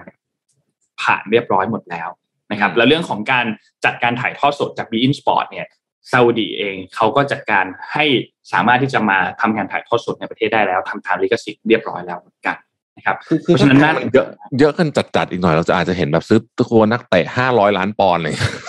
อืมอืมอืมอืมไม่ได้นะนนฟังมันเยอะจัดอะใช่ไหมฟังช่องหนึ่งวิเคราะห์เรื่องเนี้ยแล้วน่าสนใจหนึ่งคือก่อนอันเนี้ยจำข่าวซูเปอร์ลีกได้ไหมครับ ที่จะรวมทีมหลาย ๆ ทีมที่เป็นทีมใหญ่เข้ามาอยู่ตรงกลางอะไรอย่างเงี้ย ในอนาคตเราอาจจะเห็นซูเปอร์ลีกแต่ไม่ใช่ในรูปแบบนั้น แต่เป็นในรูปแบบของพรีเมียร์ลีกก็ได้นะ เพราะว่าการที่นิวคาสเซิลเข้ามาเทคโอเวอร์แบบนี้ และสโมสรอื่นๆเองก็ไม่ใช่ไม่ใช่สโมสรที่ไม่มีเงินนะครับเวสต์แฮมดูเหมือนจะเป็นทีมที่อยู่ในตรงกลางขึ้นมาข้างบน แต่จริงๆแล้วเวสต์แฮมเป็นทีมที่มีเงินนะครับรวยไหมครับไม่ไม่ใช่ไม่ไม่ใช่เป็นสโมสรที่น้อยมีเงินน้อยๆนะครับเพราะฉะนั้นพรีเมียร์ลีกหลังจากนี้เนี่ยอาจจะกลายเป็นซูเปอร์ลีกที่ดึงดูดสตาร์เข้ามามีสตาร์อยู่เยอะๆเยอะๆเยอะๆแบบนั้นก็เป็นไปได้เพราะฉะนั้นก็ รอติดตาม อันเนี้ยเป็นจุดที่น่าสนใจมากสำหรับวงการฟุตบอล เพราะว่ามันไม่ใช่นักเตะแล้วครับ ที่สำคัญที่สุดในวงการฟุตบอลไม่ใช่แฟนบอลแล้วครับ ที่สำคัญที่สุด แต่ในช่วงเวลาตอนนี้มันคือเงินครับ มันคือศึกของเงินละมันคือศึกของเงินอะรอติดตามน่าจะรอติดตามเดือครัดบนะฮะเอาแจกของดีกว่านะครับ วันนี้เราก็มีของแจกอีกอย่างหนึ่งนะครับ วันนี้เรามี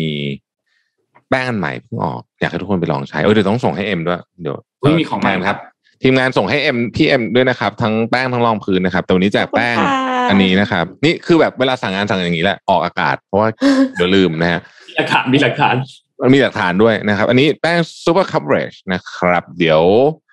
เรามีแจกทั้งหมดสิบรางวัลนี่นี้ออกใหม่ตลับสวยงามมากถามอะไรดีอะถ้าเปิดประเทศจริง ๆ เออใช่แบบเหมือนแบบเดินทางท่องเที่ยวไปได้แล้วเนี่ย แบบเต็มที่ไม่มีไม่มีข้อจำกัดใดๆนะครับ อยากไปเที่ยวที่ไหนที่สุดเป็นที่แรก เออ อืม อันนี้คือรวมต่างประเทศด้วยนะ หมดเลยหมดรวมเลยต่างประเทศด้วยรวมไปได้ทุกที่เลยนะครับ ถ้าเกิดว่าจะระบุเมืองด้วยก็ได้เช่นสมมติอยากไปญี่ปุ่นอยากไปเมืองไหนอะไรอย่างเงี้ยอืมโน้ตเลยแบบเนี้ยนะฮะ ISS ได้ไหมคะก็ได้ครับถ้าไม่มีข้อจำกัด ถ้ามีเงิน ถ้ามีเงินทำอะไรก็ได้ครับเอ็มครับผมอยากต้องถ้ามีมีเงิเงินนทำไมก่อนทำถ้ามีเงินทำได้ทุกอย่าง เอาอีกอันนึงนะครับ เอ่อเรากำลัง pre-order เจ้านี่อยู่นะครับ นี่ก็คืออะไรล่ะ planner ของปีนี้นะครับ ปีนี้ชื่อ one small step สิ่งที่มันเก๋ของปีนี้คือ มันมีสามสีฮะเออ แล้วก็บางสีเนี่ยก็ใกล้จะหมดแล้วด้วยนะครับ แล้วก็ไม่ผลิตเพิ่มแน่นอนเพราะผลิตไม่ได้นะฮะมันต้องทำเป็นแบตเป็นล็อตอยากจะผลิตก็ผลิตไม่ได้นะครับเอ่อโรงงานที่ทำอันนี้ก็คือโรงงานเดียวกับ Sequence ที่ทำสมุด Sequence ซึ่งก็ทำงานกับเรามาหลายรอบแล้วเหมือนกัน ก็สมุดดีฮะ ยอดเยี่ยมเลยนะครับ ใครยังไม่ได้จองนะครับ สมุน แปะลิงก์หน่อยสิมันเบาลงใช่ไหมคะพี่แท็บมันเล็กลงครับ มันเล็กลงใช่ มันเล็กลงกว่าเล่มเดิม เล็กลงเบาลง เพราะว่ามีคนคอมเมนต์เยอะว่ามันหนักไปหน่อยเล่มที่แล้วอันนี้เป็นปีที่สามแล้วใช่ไหมครับสำหรับเป็นปีที่สามแล้วครับ one small step concept ก็คือว่า คือไม่ต้องตั้งเป้าอะไรเยอะแยะหรอกปีหน้า เพราะว่ายังบาดเจ็บกันจากเอ่อโควิดอยู่ใช่ไหมก็เลย เอาแบบเบาๆ ไปแบบทีละขั้น small win small win นะฮะครับเพราะ บางบางปีจะดูเดือดนะฮะแบบเฮ้ยต้องทำ productive goalนะฮะอะไรเงี้ยไม่ต้องตอนนี้ไม่ต้องตอนนี้ไม่ต้องโดน productive เยอะ เอาแค่รอดชีวิตไปวันๆก่อนโอเคอุ๊ยชวนอยากชวนคุยเรื่อง planner นิดนึงตอนจำตอนที่เราเริ่มทำกันปี2019ใช่ไหมครับ ตอนนั้นอะ2019โหตอนนั้นก็คือแพ็กกันแบบว่า manual มากอะโอ้ใช่ใช่ใช่ใช่คือถ้าเข้าไปในออฟฟิศนะ เปิดประตูโอ้ไม่มีที่เดินอะ กล่องเต็มไปหมด planner วางเต็มไปหมดไม่แล้วสมัยก่อน สมัยก่อนเรายังใช้ออฟฟิศร่วมกับศรีจันทร์ด้วยนะครับ สมัยก่อนศรีจันทร์อยู่ไอ้บ้าน Mission นั้นน่ะ อืม ทั้งบริษัทน่ะอยู่ที่นั่นน่ะตอนนั้นอยู่กี่คนนะคะโหเยอะมากประมาณแบบ ตอนแต่ตอนนั้นศรีจันทร์นั้นคนไม่ได้เยอะมากอาจจะแบบหกสิบคนเจ็ดสิบคนอะไรอย่างเงี้ยในบ้านหลังนั้นนะในหลังนั้นนะนะเฮ้ยมันแน่นมาก เอ็มคือแบบ ไม่มีที่นั่งอะ พี่เนี่ย คือพี่นี่คือนั่งกันอยู่สามคนในห้องจิ๋วๆอะพี่พี่ พี่แม็กซ์ที่เป็นซีทีโอนี่คือโต๊ะนี่คือโต๊ะเรียนอะโต๊ะโต๊ะใหญ่กว่าโต๊ะโรงเรียนอะโต๊ะโรงเรียนประถมอะคือคือวางวางได้แค่โน้ตบุ๊กหนึ่งตัวใช่แล้วก็คือแบบคนไม่ต้องแบบโอ้โหแล้วทุกที่คือเต็มไปด้วยผู้คนอะตลอดเวลาแบบเยอะมากวุ่นวายวุ่นวายตลอดเวลาย้ายตึกดีขึ้นเยอะตึกแต่ตึกใหม่ใหญ่มากนะคะเออเทียบก็กันแบบอะตอนนี้ก็คือแบบเอ่อเทียบกับของโหตอนนั้นนี่คือ เรียกว่าแบบสุดๆอะอืม พื้นที่ทุกพื้นที่นี่มีคนบางคนเดินไปเจอคนนั่งพื้นอยู่อยู่ข้างบนอะ นั่งพื้นไม่ที่นั่งขำมากเออแน่นจริงตอนนั้นแน่นจริง ติดดินครับติดดิน อืมดินของจริงครับ อันนี้นะก็ยังไงฝาก planner ไว้ด้วย แล้ว planner อันเนี้ยเราเราก็จะทำทุกๆปีนั่นแหละ ให้มันใช่มีออกมาเรื่อยมีออกมาเรื่อยคืออยากให้มันเป็นของคู่กันของคนที่ติดตามพวกเราก็ขอบคุณมากๆที่สนับสนุน แล้วก็ต้นปีนี้เราสัญญาเลยนะว่าถ้าโควิดซาปุ๊บเขาเริ่มมีอีเวนต์เนี่ยเราจะจัดงานแฟนมีตที่เราอะไรนะ เราเลื่อนมากี่กี่ปีนะเลื่อนเลื่อนเลื่อนมาปีหนึ่งครับพี่เลื่อนแล้วเลื่อนอีกนะฮะจะจัดงานแฟนมีตแน่นอนเพราะเราอยากเจอทุกคนมาก แล้วก็ในงานนี้ก็คือแบบ จะมีอะไรสนุกสนุกๆมากมายนะครับ ที่ที่มาร่วมพูดคุยแชร์กันนะและแน่นอนของแจกเพียบ เราชอบแจกของ อ๋อแล้วก็คนคนคนที่แบบเขาคุริฟายได้ไปแฟนมีตครั้งที่แล้วอะรายชื่ออันนั้นอะไม่ต้องห่วงนะคือคนที่ได้ได้ไปอันนั้นอะได้ไปชัวร์ใช่ๆแต่ว่าเราจะเพิ่มเพิ่ม capacity หรือเปล่าเนี่ยอันนี้เดี๋ยวคุยกันอีกทีหนึ่งโอ้ยเขาเขาเขาวที่แล้วนี่เราทำการ์ดทำอะไรเสร็จหมดแล้วด้วยนะครับ เออ แล้วก็นั่นแหละฮะโดนเบรกหน้าทิ่มเลย หัวทิ่มเลยครับ ตอนนั้นนะโอ้โห อะไรนะตอนนั้นมันเป็นระลอกสองป่ะช่วงต้นปีเดือนมกราป่ะครับไอ้นี่ไงไอ้นี่ไง สมุทรสาคร หัวทิ่มเลยครับ ตอนนั้นน่ะครับครับอืมนะฮะก็เอ่อตอนนี้ช่วงนี้คนเดินทางท่องเที่ยวเยอะมากนะครับ คนโอ้โหต่างจังหวัดนี่คนอย่างแน่นเลยนะฮะใครไปก็ระวังระวังระมัดระวังตัวด้วยขอให้เที่ยวอย่างระมัดระวังตัวแต่ออกไปใช้เงินกันก็ดีครับ เพราะว่าทุกคนเขาจะได้เศรษฐกิจหมุนเวียนกันไปเรื่อยๆนะฮะครับอืมแล้วก็จริงๆพยายาม เอ่อใช้โลโก้นะ ตอนนี้พี่นึกประเด็นนี้เยอะนะฮะเราต้องช่วยเหลือคนไทยเรากันก่อน ก็พยายามจะ อะไรก็ตามที่เป็นโลโก้เนี่ยได้เนี่ย เราพยายามจะใช้โลโก้ไปก่อนอืมอืมนะฮะเงินจะได้หมุนเวียนอยู่ในประเทศไทยนะครับอ่าอ๋อเกือบลืมบอกเลยว่าพรุ่งนี้เราหยุดหนึ่งวันนะครับอ่าใช่ใช่ใช่พรุ่งนี้เราหยุดให้ทุกคนไปเที่ยวได้อ่าให้ทุกคนไปเที่ยวได้ใช่พักผ่อนครับนะฮะไปพักผ่อนไปตื่นสายได้ไปดูหนังตื่นสายได้ก็ไปดูซะนะฮะไปดูหนังสักหน่อยแล้วนะที่ฮะสำคัญพรุ่งนี้พรุ่งนี้เดี๋ยวนะ ถูกไหมเอ่ยช่างชี่ครับพรุ่งนี้ช่างอ่าชี่ครับช่างชี้เข้าใช่ไหม ช่างชี่เอเข้าอครับ อันนี้อันนี้ก็ก็เป็นอีกเรื่องหนึ่งที่เป็นหนังฟอร์มใหญ่ของเดือนนี้เดือนนี้ฟอร์มฟอร์มไหนเยอะมากจริงๆนะฮะอย่างที่บอกไปครับคือ ต้องดูอาที่ละสองเรื่องอะ ในโรงนะ ถึงจะหมด จริงครับเยอะมากจริงๆเยอะมากปีนี้ไม่เดือนหมดนี้นี่สักทีสุดๆ อั้นนะอั้นนะฮะอะอย่าลืมนะครับวัน small step planner สีบางสีใกล้หมดแล้วนะครับใครอยากได้ก็รีบไปจับจองกันนะ ครับ โอเคครับโอเค วันนี้น่าน่าจะครบทั่วนแล้วครับ อืม ครับอะเราขอบคุณสปอนเซอร์ทุกท่านได้ครับนะครับ ที่อยู่กับขอบคุณเราเช่นกัน SCB ครับผู้สนับสนุนแสนใจดีของเรานะครับ อยู่กับเรามาอย่างยาวนานมากๆนะครับ SCB ขอบคุณมากๆนะครับ แล้วก็ขอให้อยู่กับเราต่อไปนานๆครับ SCB ครับ และขอบคุณ Samsung Galaxy Z Fold 3 5G นะครับ ที่สุดของสมาร์ทโฟนจอพับประสิทธิภาพสูงนะครับ เหมาะทั้งการทำงานและความบันเทิงครับ และขอบคุณ Oris ครับ Oris เขามี Oris Social Club Bangkok ด้วยนะครับ เป็นกลุ่มที่ใครที่รักนาฬิกา Oris นะครับ ก็มาร่วมแชร์ประสบการณ์กันได้นะครับ และที่สำคัญคือเขาก็เปิดรับสมาชิกใหม่ด้วย ใครที่อาจจะไม่ได้มีนาฬิกา Oris แต่ว่ามีความสนใจมีความชื่นชอบในตัวแบรนด์อันนี้นะครับ ก็สามารถเข้าไปจอยกลุ่มกันได้นะครับ อยู่บนหน้าหน้าจอของทุกท่านแล้วนะครับ Oris Social Club Bangkok ครับ search ใน Facebook ได้เลยนะครับ ก็จะกดจอยเข้ามาได้เลย ก็ต้องบอกว่ามีสิทธิพิเศษดีๆมากมายที่รออยู่ในกลุ่มนะครับยังไงก็ฝากจอยครับ อันนี้ของ o r i s กันด้วยนะครับ และสุดท้ายครับ ขอบคุณท่านผู้ฟังทุกๆท่านครับ ที่ติดตาม MDR ชุดทุกเช้านะครับ วันนี้เราสามคนลาไปก่อนครับพบกันใหม่อีกครั้งหนึ่งในวันพฤหัสครับอีก2วันครับพรุ่งนี้พักผ่อนกันให้สบายครับ ไม่ต้องตื่นเช้านะฮะแล้วเจอกันใหม่อีกครั้งหนึ่งวันพฤหัสครับ สวัสดีครับ สวัสดีสวัสค่ะดีครับ Mission Daily Report